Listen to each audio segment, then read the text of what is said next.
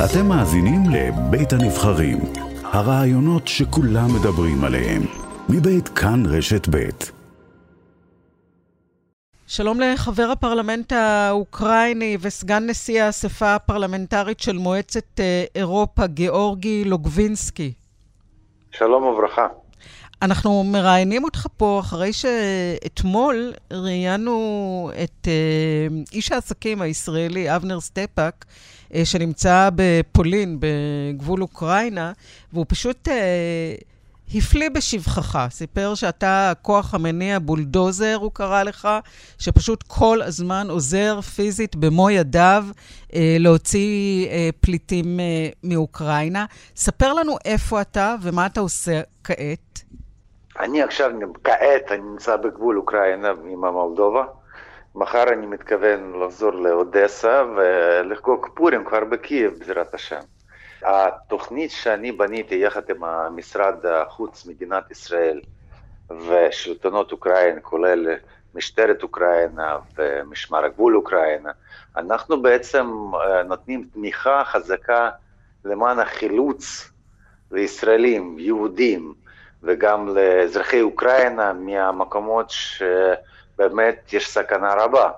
חוץ מזה, אז להיום אנחנו שולחים משהו כאלף איש ליום למדינות כמו פולניה ורובם למולדובה, בכדי לחלץ את האנשים ממצב הקשה ביותר, זה ילדים, נשים, כל יום אלף איש, אפילו יותר, אבל כמינימום אלף איש.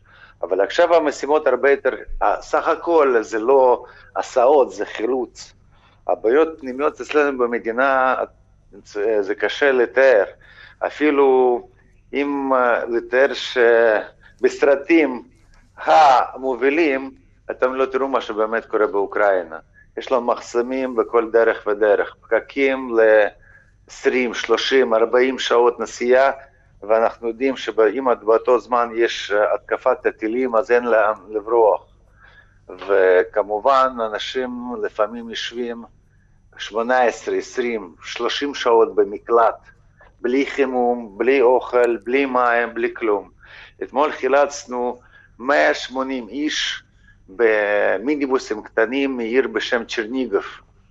וזה העיר שלמעשה הוא חתוך מהשליטה האוקראינית ושליטה רוסית, כן, שם דרכים כלום, אז הגענו דרך השדה, ממש בלי דרכים, תחת עיריות. אז מעניין שאנשים אמרו תודה רבה על זה שהיה חימום. ברכב. כי אמרו, לא, כבר לא התרגלו שיש חימום בכלל, שזה קיים. חבר, הפר... חבר זמן... הפרלמנט אה, לוגבינסקי, סליחה שאני קוטעת אותך, ואנחנו עוד נשאל כן. אותך על זה, אבל אני בטוחה שהמאזינים שלנו פשוט לא מבינים בעצם עם מי אנחנו מדברים. אנחנו מדברים עם חבר פרלמנט אוקראיני, עם סגן נשיא האספה הפרלמנטרית של אה, מועצת אירופה, עם אה, נציג הוועדה לענייני משפט וזכויות אדם של האספה הפרלמנטרית של מועצת אירופה, והעברית שלך צריכה לחלוטין. אז, אז מי אתה? סליחה על השאלה. בדרך כלל כששואלים אותי, השאלה מאיפה העברית, אני עונה ברוח הקודש. האמת הוא שההיסטוריה שלי לא פשוטה. מתי שהייתי ילד קטן בגיל 12, שזה עוד ברית המועצות. אז היה ארגוני חב"ד שחילצו ילדים בתוכנית בשם ילדי צ'רנובל. וככה אני הייתי אחד מאותו ילדים, את מי שלקחו אה, ללא הורים, ללא משפחה, הביאו אותנו לארץ, ואז אני למדתי בארץ, למדתי שם בבית אה, ספר, בישיבה תיכונית. וככה נשארתי קשור למדינת ישראל, לעם היהודי לכל החיים. עם עברית משובחת. כן. מר לוגבינסקי... מעניין שדווקא פה במכון הפליטים ראיתי אותו מדריכים שחילצו אותי ב-1991 מאוקראינה, היום הם מחלצים את החברי מולדובה. קצת יותר מבוגרים היום. כן, הזמן רץ. מר לוגבינסקי, אתה, אתה מסתובב מעיר לעיר ממש כאילו, אתה, אתה מסכן את עצמך, אתה בסכנת חיים, אני מבין, כל יום, כל שעה, כל דקה. אני אסביר לך, יש לנו מטרות מאוד חשובות, ויחד עם כך שאני עורך דין במקצוע, ועורך דין המובחר של המדינה, עורך דין של השנה במשך חמש שנים האחרונים, אז למעשה העבודה שלי זה באמת לחלץ ולעשות את העבודה government relation, שאין מישהו יעשה אחר. היום, לצערי הרב, רוב הישראלים ורבנים, כמעט כולם, חוץ מהרב הראשי, הם עזבו את מדינת אוקראינה, ולאנשים האלה צריכים תמיכה.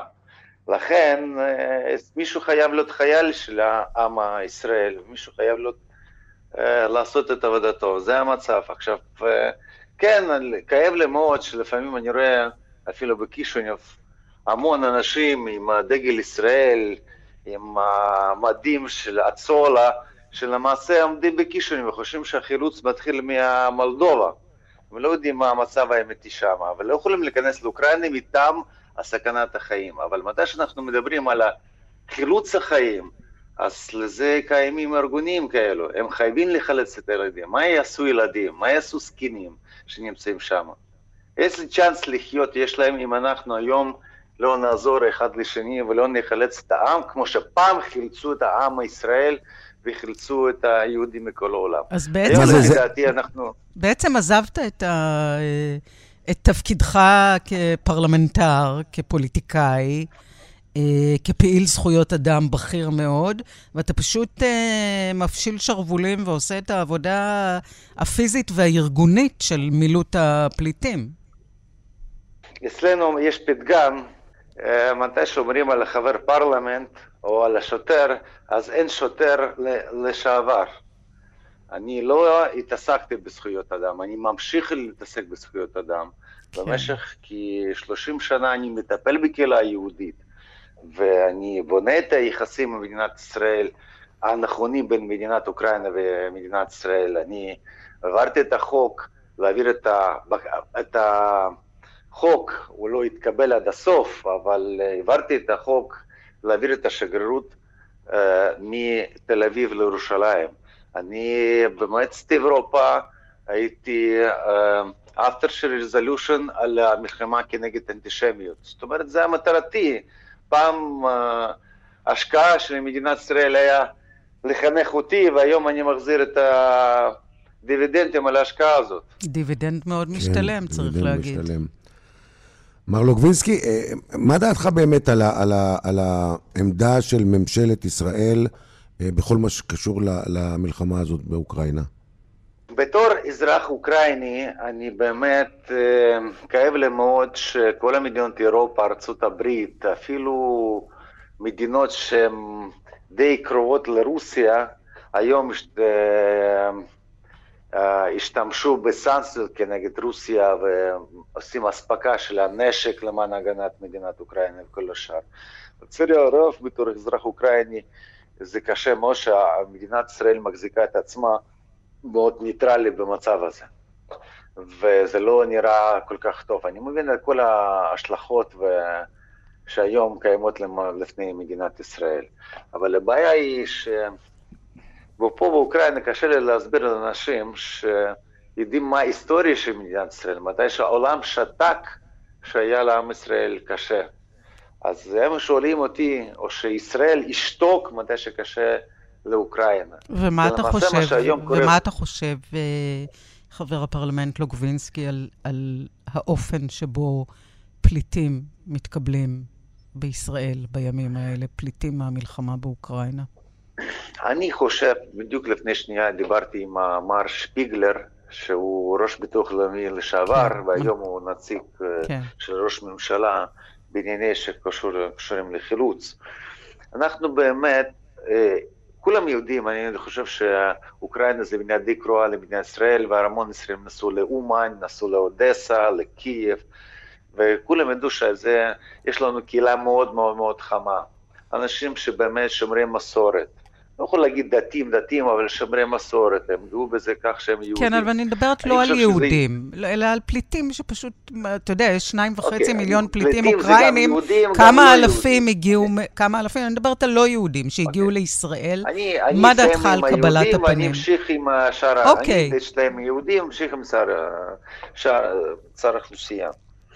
מה שקשור ליהודים, אני חושב שמדינת ישראל צריכה... יותר להראות שהם רוצים את האנשים האלו. כי למשל לגרמנים, קהילה היהודית גרמנית, הם עומדים פה בגבול ומחפשים רק יהודים לקחת אותנו, לתת להם הכל, לנשק אותם, לתת להם אוטובוסים ולהגיד שהם כל החיים יהיו מבסוטים מהחיים בגרמניה.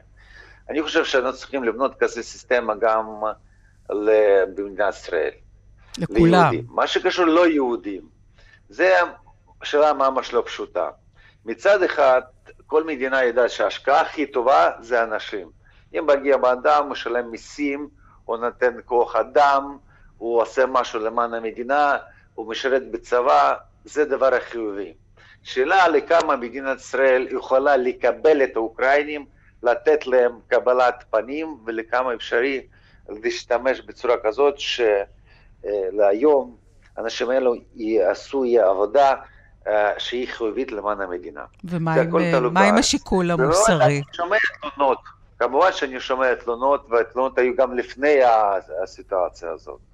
בגבולות, בכל השאר המקומות. אבל גם אני מבין את מדינת ישראל, ורק מה שאני יכול לבקש מכל השלטונות, לבקש מכל האנשים. אני מכיר את רוב הכנסת מדינת ישראל. הרבה עזרתי, הרבה קיבלתי בדרכים לתת הרגשה כזאת, הבנה מה קורה פה באוקראינה, מה מרגישים האנשים האלו, ולכן אני מאוד רוצה שבזמן הזה אנחנו גם נתייחס בכבוד רב לאזרחי אוקראינה. ולקבל אותם בזרועות פתוחות, יהודים ולא יהודים. אה, לקבל אותו בתור אנשים שבצרה, בוא נגיד ככה. כן. כן. ספר לנו מה עשית היום, למשל. עכשיו אנחנו עומדים, מה היום? בדיוק אני צריך להתקשר עכשיו לראש ממשלה, מדינת ישראל, ולבקש ממנו עזרה ענקית. יש לנו עיר מריופול, זה עיר כן. במצב הכי הכי גרוע. כן. יש שם אנשים בבית כנסת במקלט, ובבית של הרב במקלט, ואוטובוסים שלי עומדים 50 קילומטר ממריופול, והצבא הרוסית לא נותנת להם להיכנס כבר יומיים, ואני רוצה לבקש ממדינת ישראל שייתנו תגובה, לשחרר את האוטובוס שלנו ולקחת את האזרחים שלנו, לקחת את היהודים. ש-. שראש הממשלה בנט יפנה לפוטין, אתה מתכוון. אני מתכוון שמדינת ישראל יודע למי לפנות, יודעים איך לעשות את הדבר, כי זה התחייבות של כל המדינות תחת ה-Genève Convention. אנחנו לא, לנו מלחמה בין אזרחים רגילים, אז לכן לאזרחים רגילים אסור להחזיק אותם במצבים כאלו, אנחנו חייבים, זו התחייבות בינלאומי כן. לתת להם לשחרר. וראש הממשלה בנט, זמ... הוא, הוא, הוא זמין לך? אתה התקשרת אליו פעם והוא עונה? דרך, דרך הלשכות, כן, מיוחדות, הוא כן זמין. במקרה ש... במקרים כמו שזה כך, ואני מאוד מקווה שיהיה תגובה חיובית. אנחנו חילצנו אה, עכשיו 30 איש מנז'ן, זו עיר קטנה, גם הוא נמצא במעגל הרוסי, אסור לצאת משם, גם מצאנו דרך החילוץ, אתה מבין שכל בן אדם שהולך לחילוץ, הוא יודע שרק 70 אחוז להישאר בחיים. וגם אנשים שמתיישבים ברכב, הם יודעים שיש להם 60-70 אחוז שהם יישארו בחיים. כן. ברוך השם שהיום לא, אין בן אדם משלנו, מקבוצה שלנו פגוע. למשל מצ'רניגוב, אתמול 100 הרוגים, כן? כן. אז מחר אנחנו בעזרת השם גם נעשה עוד uh, כמה קבוצות מיוחדות, כן. ואני יודע מה השמות... אה, גיאורגי לוגבינסקי, איך להערכתך זה ייגמר? הרי זו קטישה שלא נגמרת, אתם סופגים המון אבדות. גם, אה, גם הרוסים לא מתקדמים כמו שהם חשבו. איך זה ייגמר הסיפור הזה? האמת הוא שלכמה שאני מבין שזה היה שגיאה ענקית של רוסיה, מסיבה הזאת שהם חשבו שהכיבוש של אוקראינה תהיה בדרך שזה קרה עם קרימיה ודניאס לוגנסק. שלמעשה העם חשב שעם תחת השגחת הרוסית יהיה להם הרבה יותר קל והרבה יותר טוב. אבל מה שקורה היום, למעשה, רוב הטילים מגיעים להיום לאזורים איפה שגרים אנשים שתמכו בפוליטיקה הרוסית, שמדברים ברוסית, לא באוקראינית, ואין בזה היגיון. לפי דעתי, להיום 100% של כל האוקראינים, 100%, אין אה, הבדל בין המבט אה, פוליטיקאי, הם תומכים בעד אירופה, הם נגד רוסיה, אנחנו כל יום יש הרוגים, ולא מובן למה הטילים מגיעים לבתים של אנשים פרטיים, אנשים רגילים. אבל מר לוגדולסקי, יכול להיות שמלכתחילה... וזה הסיבה, אני אסביר למה אמרתי את זה, כן. אם תרשה בשמחה. זה הסיבה שאי אפשר לכבוש את אוקראינה. אתה יכול לשים כל עם, כל מנהל, כל נשיא או מלך, אבל אם אנשים ישנאו אותו, זה יהיה מלחמת הפרטיזנים עד סוף החיים. זה המצב.